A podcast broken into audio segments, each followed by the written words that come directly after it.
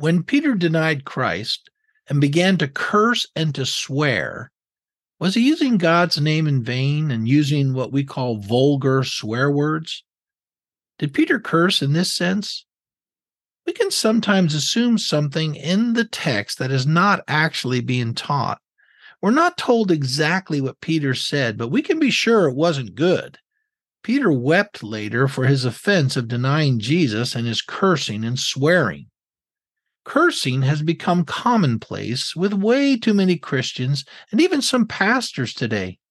One study claims people in America use a curse word on average once in every 140 words, roughly the same proportion as we and our. I think that's sad. People who feel compelled to swear and curse remind me of junior high kids who felt cool when they spit and cussed. we used to call that potty language. Why do people swear and curse? Well, it seems to add power or give greater impact to their words. Keep this in mind. Bad words leave bad impressions. People who swear and curse not only look bad, but they actually hinder their chances of promotion or being hired. Let's follow what the apostle Paul says in Colossians chapter 4.